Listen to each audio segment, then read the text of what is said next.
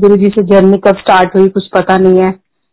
हमें तो अपने हिसाब से लगता है चार, साढ़े चार साल हुए हैं, लेकिन जन्मों जन्मों से ही जुड़े हुए हैं। तो मैं अपना एक्सपीरियंस जो पहला था, वो आपके साथ सबके शेयर करती हूँ। मैं फ़र्स्ट टाइम गुरु जी के आश्रम गई थी ट्वेंटी एट मार्च को 2016 में। तो उस दिन हमारा वैसे कहीं और जाने का प्लान था।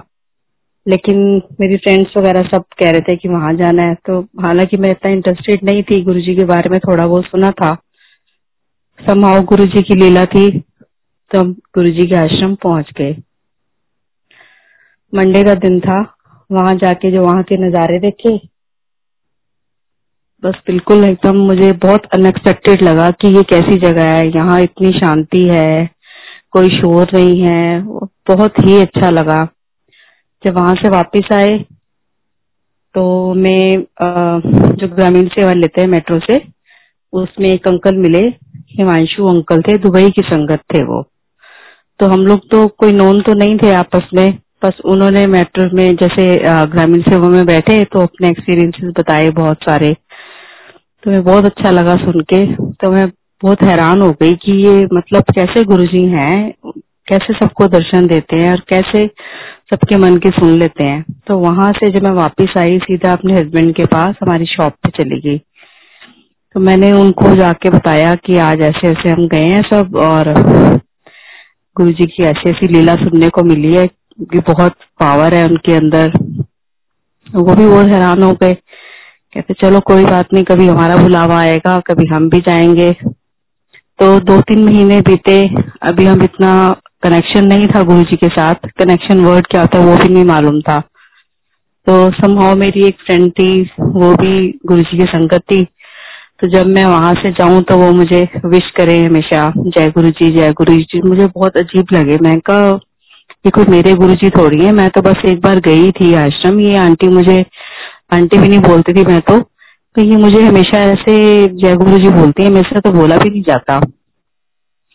उसी वीक में मेरे हस्बैंड का गुरु जी आश्रम विज़िट हुआ। तो जैसे ही वहाँ से होके आए ही वॉज़ वेरी श्योर कि हम बहुत अच्छी जगह चले गए हैं। तो उन्होंने कहा कि मुझे गुरु जी का सत्संग करवाना है।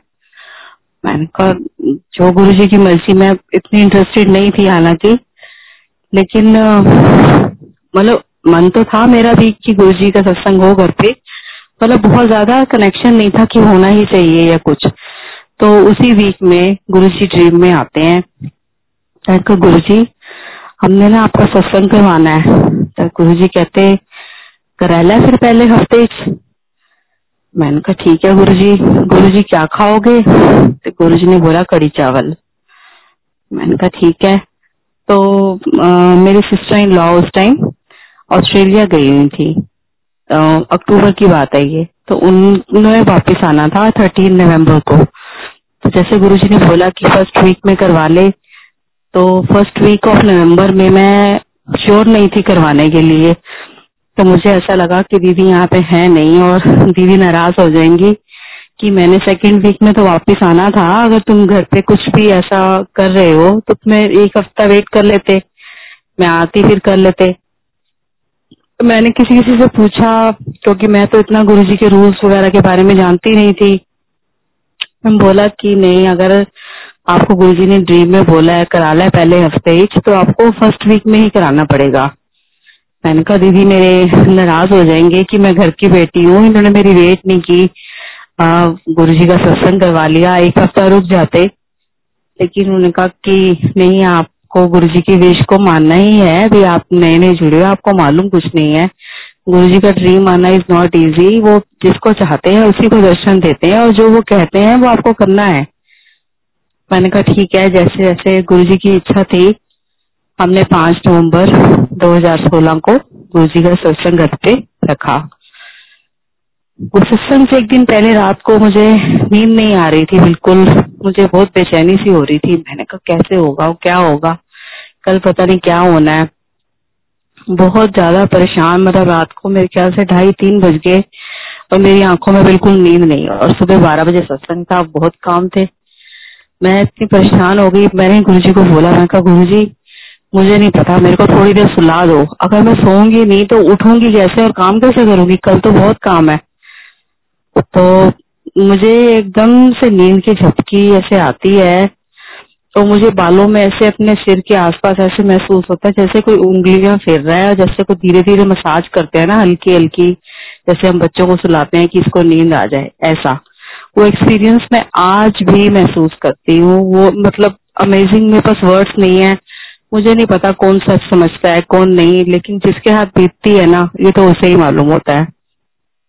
मुझे नींद आ गई। जब मैं सुबह उठी बस मेरे लिए तो वो दिन जो था ना, मेरे लाइफ चेंजिंग दिन था।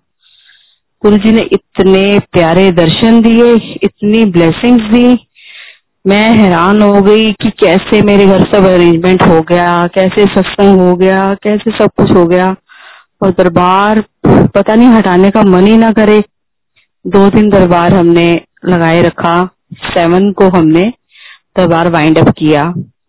और आप मानोगे संगत जी बहुत हैरानी की बात है। और 8 नवंबर को हो गई नोटबंदी। नोटबंदी हो गई, अब आप सब समझते हो कि नोटबंदी जब हुई तो कोई भी उस वक्त इस कंडीशन में नहीं था कि अपने घर में कोई भी फ़ंक्शन टाइप जैसे कुछ ऑर्गेनाइज कर सके या कुछ एक्स्ट्रा खर्चा जो है रूटीन से हम लोग करें। तो गुरु जी ने वो सत्संग फ़र्स्ट वीक में कराया, उनको पता था आठ तारीख के बाद ये सत्संग और लटक सकता है। और जो मेरी सिस्टर इन लॉ थर्टीन को वापस आना था उन्होंने थर्टीन को वो वहाँ से चली और फोर्टीन को हमारी फैमिली में मेरी जेठानी के बेटे की डेथ हो गई। तो वो फ़्लाइट में ही थी अभी जब ये डेथ हो गई। हालाँकि मेरे मन में बहुत डर था। मैं क्या दीदी, आएँगी ज़रूर कहेंगी कि तुमने मेरे लिए वेट नहीं किया। अब तुम थोड़ा दिन रुक नहीं सकते थे सत्संग के लिए। पर शी बस ना थोड़ी स्ट्रिक्ट है वो।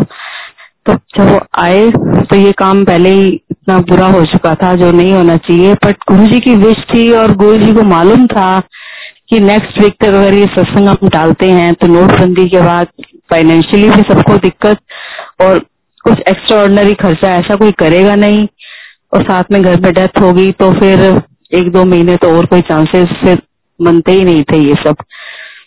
तो मेरे लिए बहुत हैरानी की बात थी कि मतलब वाकई गुरु जी के ड्रीम आने से और इतनी रियलिटी जुड़ी हुई है इन चीज़ों के साथ। धीरे धीरे धीरे धीरे धीरे मेरा गुरु जी से कनेक्शन होता गया। ज़्यादा जानती नहीं थी गुरु जी के रूल्स के बारे में। ऐसे बहुत कभी कभी कोई सत्संग अटेंड करने को मिलता था, जाती थी तो ऐसे एक जगह सत्संग में गई अटेंड करने। बहुत कम लोगों का सत्संग था आई थिंक बारह से पंद्रह लोग थे उसमें, संगत। तो उनमें एक आंटी अपना कोई सत्संग शेयर कर रही थी कि उनको कोई रोटी प्रसाद बनाने की सेवा मिली और उनको कहीं पहुंचाना था तो उनके पास एड्रेस नहीं था। कुछ ऐसी वो बात बता रही थी अपने सत्संग में। जैसे मैंने सुना मैं कहा, यार, ये तो बहुत अच्छी सेवा है। अपने घर बैठे और प्रसादे बनाओ और सत्संग वाली जगह पहुँचा दो भाई। क्योंकि तो हमें तो सेवा ना उस वक्त इतना मालूम नहीं था। हम तो सोते जो दरबार सेवा, वहाँ सब खड़े होते हैं और सब सत्संग मैनेज करते हैं, ये सब। यही सेवा होती है। तो मुझे लगा ये तो बहुत अच्छी सेवा है और इजी भी है कि अपने घर में ही आप खड़े हो और प्रसादे बनाओ और आप लंगर में पहुँचा दो। तब इतना कुछ जानकारी नहीं थी तो बड़ा अच्छा लगा सुन के। मैंने कहा, चलो, बहुत अच्छी बात है। ये सिर्फ़ मन में सोचा सिर्फ़। सिर्फ़ एक सोच की बात है। जब वहाँ से मैं वापस आई। मेरी बिटिया कहती, मम्मी, आज गुरुद्वारे चले? मैंने कहा, चलो, चलते हैं। हालाँकि हम इतना गुरुद्वारे जाते नहीं थे। पता नहीं कैसे उस दिन उसने मुझे बोला। मतलब कभी कभी तो मैं सच बताऊँ, पहले गुरु जी से जुड़ने से पहले एक एक साल भी हो जाता था गुरुद्वारे गए हुए। तो मैं जब गुरुद्वारे गई, गुरुद्वारे से हम वापस आ रहे, बिल्कुल गेट पे पहुँचे गुरुद्वारे के तो जो गुरुद्वारे के अंदर सेवादार होते हैं, उन्होंने मुझे एक आटे की थैली पकड़ाई। उन्होंने बोला संगत जी, ये एक आटा दे रहे हैं आपको, आपने इनके प्रसादे बना के कल शाम को साढ़े सात बजे तक गुरुद्वारे में पहुँचाने हैं। पूर्णमाशी का लंगर है। मैं इतनी हैरान हो गई। मैंने कहा, गुरु जी तो बहुत जल्दी सुनते हैं। ये तो मैंने सिर्फ़ सोचा था अभी कि ये सेवा बहुत अच्छी है। तो उन्होंने मुझे इतनी जल्दी ये सेवा भी दे दी, बख्श दी मुझे। मेरे लिए तो इतनी हैरानी की बात थी, इतनी हैरानी की बात थी। मैं कहा, ये बहुत मन के थॉट्स पढ़ लेते हैं गुरु जी तो। और इस तरह के बहुत सारे एक्सपीरियंसेस मेरे साथ होते गए। होते गए होते गए और मेरा गुरु जी पे बिलीव बनता गया। अब तो मैं ये कह सकती हूँ कि गुरु जी मेरे पिता हैं, मेरी ज़िंदगी को वही चला रहे हैं। मेरी ज़िंदगी में जितनी भी चीज़ें हो रही हैं, वो कुछ भी बुरा नहीं है, क्योंकि वो मेरे गुरु जी की प्लानिंग है। पहले हम कहते थे, जो अच्छा हो रहा है तो वो मेरा किया हुआ है, जो बुरा होता है, भगवान जी है आपने क्या कर दिया? तो वैसा कुछ भी नहीं है। अब इतना कोरोना फैला हुआ है हमारे नोन में, आसपास कितना कुछ सुनने को मिलता है। लेकिन फिर वही बिलीव अपना बना के रखा हुआ है कि जो गुरु जी हैं तो जो करेंगे अच्छा ही करेंगे। क्योंकि वो अपनी संगत का बुरा कभी होने नहीं देते, कभी होने देंगे भी नहीं। क्योंकि जैसे हम अपने बच्चों के लिए अच्छा सोचते हैं, ऐसे ही वो भी अपने बच्चों के लिए बहुत अच्छा सोचते हैं। और हम नादान है, हमें कुछ नहीं पता हमारे लिए क्या अच्छा है, क्या बुरा है। क्या सही है, क्या गलत है? बस ये है कि कभी किसी का बुरा नहीं सोचना, किसी के साथ गलत नहीं करना, किसी की निंदा नहीं करनी, अपने कर्म जितना हो सके अच्छा करने की कोशिश करो, किसी का भला करने की कोशिश करो, और फिर उसके बाद आप देखो गुरु जी के नजारे। गुरु जी कैसे आपके साथ? कैसे रहते हैं आपके साथ? एक एक पल एक एक क्षण, गुरु जी की कृपा ऐसे बरसती है, ऐसे बरसती है बचपन से ही भगवान को मानते थे, ऐसा नहीं है कि नहीं मानते थे। लेकिन जो सही गलत की समझ गुरु जी ने दी है, वो कभी ज़िंदगी में नहीं मिली, कभी ज़िंदगी में नहीं मिली कि अपनी ज़िंदगी कैसे। अब ऐसे लगता है कि हर वक्त गुरु जी का और जो है ना हमारे साथ है। अगर हम कुछ गलत करना भी चाहें तो वो करने नहीं देंगे। तो हाथ पकड़ लेंगे बिल्कुल कि बेटा तूने ये काम गलत नहीं करना। आई एम वॉचिंग यू मैं देख रहा हूँ। गुरु जी की फिर कभी और सुनाऊँगी महिमा। अभी आज के लिए इतना बहुत है, अंकल। Thank you